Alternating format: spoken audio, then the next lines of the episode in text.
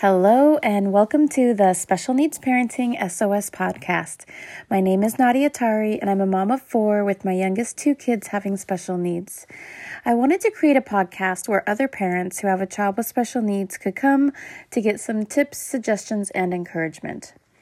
Um, first and foremost, I do want to apologize because I missed last week. I do believe it is the first time I missed a week of doing my podcast in about a year and a half but I was so sick. I was just miserable. Um, as a matter of fact, um, my youngest two boys, Isaiah and Josiah, as well as my husband and I, we all got really sick. So it was really challenging. Um, runny nose, fever, cough, um, you know, body aches, um, just just miserable. So anyway, um, that is why I did not do an episode last week. I was just too sick. But um, on that note, I did want to share just a little bit about some tips that, especially going into you know winter months, if you have a child who has special needs, maybe what you could let um, some friends and family know ahead of time to hopefully avoid you and your family and your kids from getting sick. Um, normally, we don't tend to get sick that often, but we did have family over for Thanksgiving, which was, um, you know, basically a week and a half ago. Um, so there was maybe, what, 12 of us all together here at our house on Thursday, Thanksgiving. Um, and and everybody was fine and healthy that did not appear that anyone was sick and we had a wonderful thanksgiving actually and then friday um, toward friday evening it seemed like josiah wasn't doing so well um, but then saturday um, so two days after thanksgiving it was quite obvious that josiah was in fact really sick um, he was fussy um, he normally likes to walk around in his bouncy um, it's like a bouncer, you know, for a small child.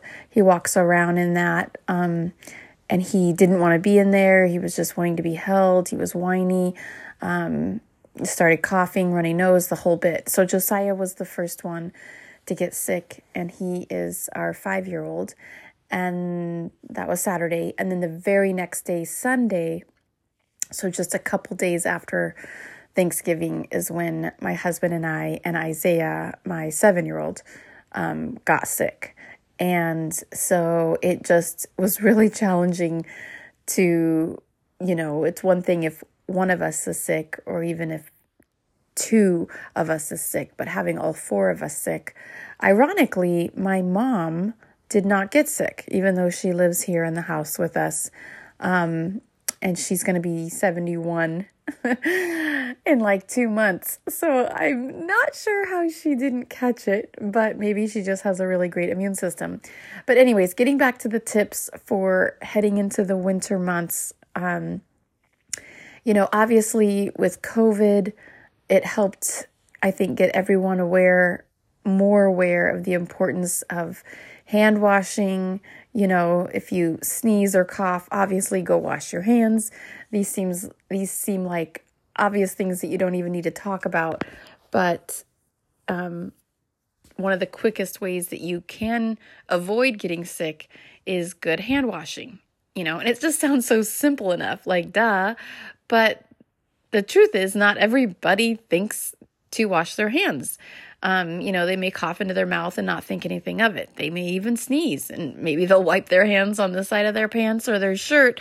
Um, guys, especially, tend to think, you know, oh, no big deal, right? But if you have a child with special needs, um, you probably already understand the importance of, you know, everyone being really careful about, you know, washing their hands and not coughing or sneezing or coming around your little ones when they're sick. And so I'm not sure if my boys picked up this sickness from school um, or maybe it was someone who came over for Thanksgiving. I don't really know. But what I wanted to share in today's podcast episode is just the importance of not being afraid to ask friends and family, even strangers. You know, if they want to come over, they want to visit, they want to spend time with your child, or, you know, um, hold your child, read them a story, do, you know, normal things, um, it's okay to ask um, that everyone wash their hands first. I know when a mom gives birth to a baby, it's like almost a no brainer that people will go, Oh, let me wash my hands first and then I'll hold the baby. You know, it's, I'm sure you've heard of this. Um, it's probably happened to you before. So nobody thinks twice about washing their hands before holding a newborn.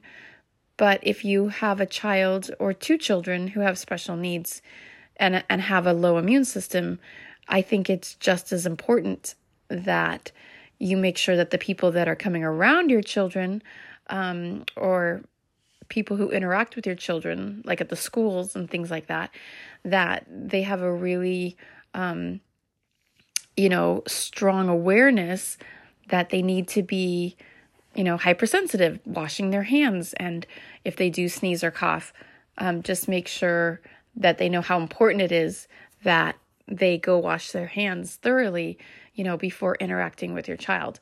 And so um, I know we've gotten kind of lax about that when people come over, just letting them, you know, go near my boys or hold them or read them stories or whatever. And I love that we have family and friends who want to hang out with my boys and want to give them attention. And that's wonderful and great. Um, I also love that my boys, both of them, have um, caretakers at their school who really take great care of them. They love being with my boys and being their caretaker. So I feel like that's a huge blessing.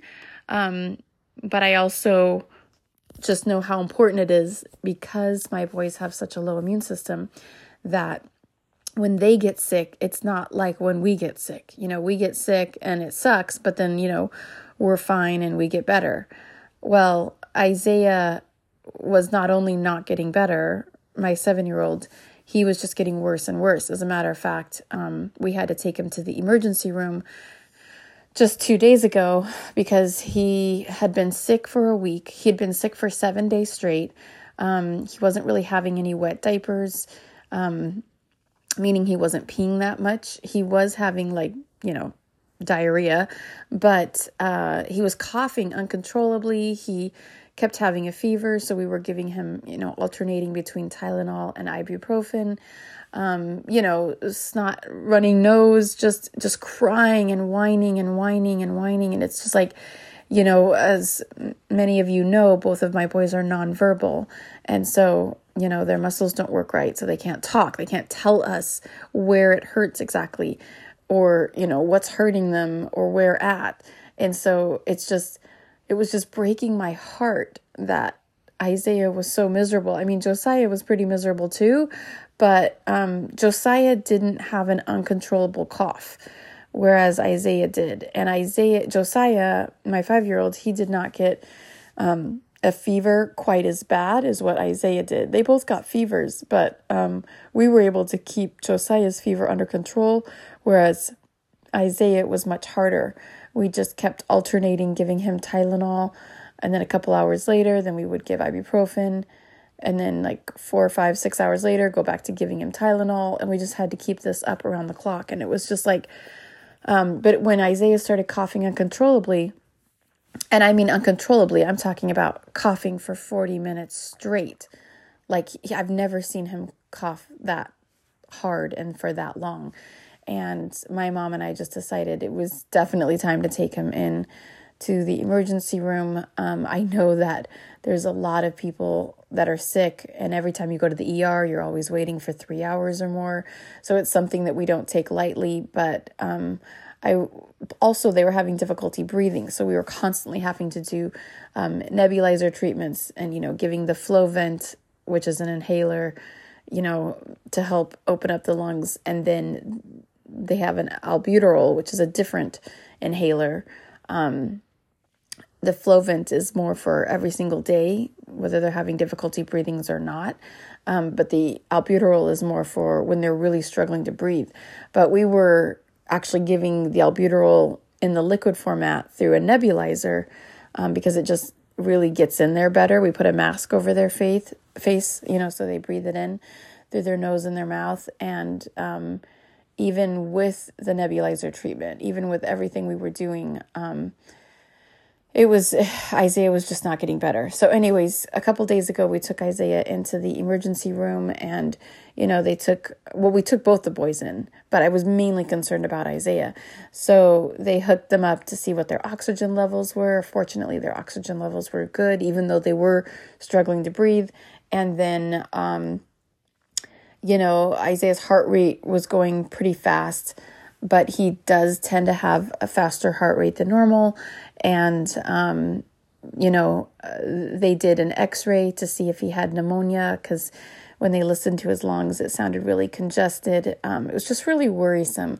And fortunately, the X-ray came back and showed that there that Isaiah did not have pneumonia, but they did test for for flu. So they did a swab up his nose, and that came back positive. So I mean, it was obvious to us that you know, Isaiah and Josiah were really sick, um, but we just didn't know what was the cause of it. And so um, it turns out they got the flu. That's that's obviously what my husband and I and our two kids had. So I just want to take this time to encourage you. Please be extra careful. Um, you know, it's not easy taking care of one child who has special needs and who has a low immune system, but it's really hard you know, if you have two kids who have special needs, and especially if you and your partner, you know, if your whole family gets sick, it's just honestly, it's miserable. Um, like I said, that's why I didn't do a podcast episode last week. I was just so, so sick. Um, and so, anyway, I hope that you'll think, um, you know, you'll not be hesitant to ask the people who are around your children to be extra careful to go wash their hands before um, you know coming near your children and then i would just say you know i would ask you just make it like a, a known rule to all your friends all your family anyone who comes over to your house just say you know i would ask that you not come over to our house if you or anyone in your household has been sick in the last seven days.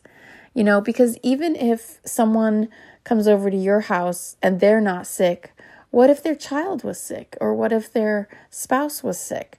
You know, so they could be carrying, you know, basically the sickness or the virus or whatever it is.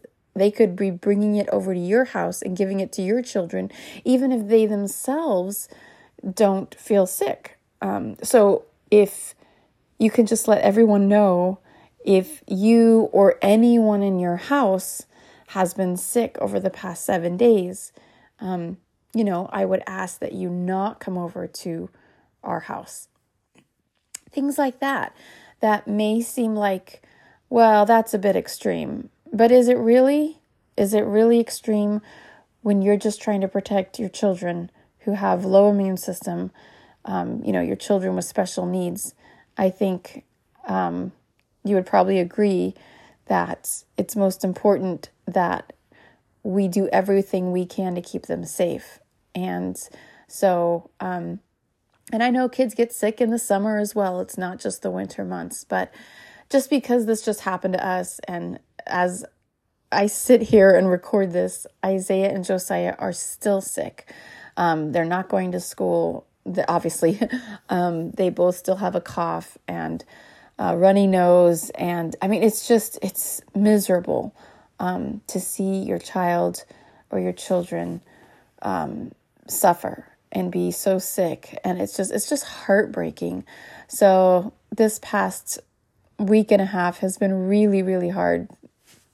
Um, well, pushing two weeks. Yeah. Um, on Friday, day after tomorrow will be two weeks since Josiah got sick. And um, I just want to help, hopefully, that you guys can avoid this. So um, please don't be afraid to ask people before they come near your children to please if they'll go wash their hands really thoroughly. And also, don't be afraid to say, I would ask that if you or anyone in your household have been sick in the past seven days, that you please, you know, not come around or not go near my child. And, you know, of course, you can say that in the most loving tone as possible. Um, but, you know, I think sometimes we don't want to hurt people's feelings. And sometimes we don't want to seem like we're being dramatic or we're being such an overprotective parent. But I think if people could see what our kids are going through, if they could see how much they suffer, it's like they shouldn't be offended. And if they are offended, I don't know that I want them around my kids anyway. Because how um, simple is it to just go wash your hands? It's it's something that can be done in 60 seconds. Like it's not a big deal. And if they're getting offended over that, then that's a little worrisome.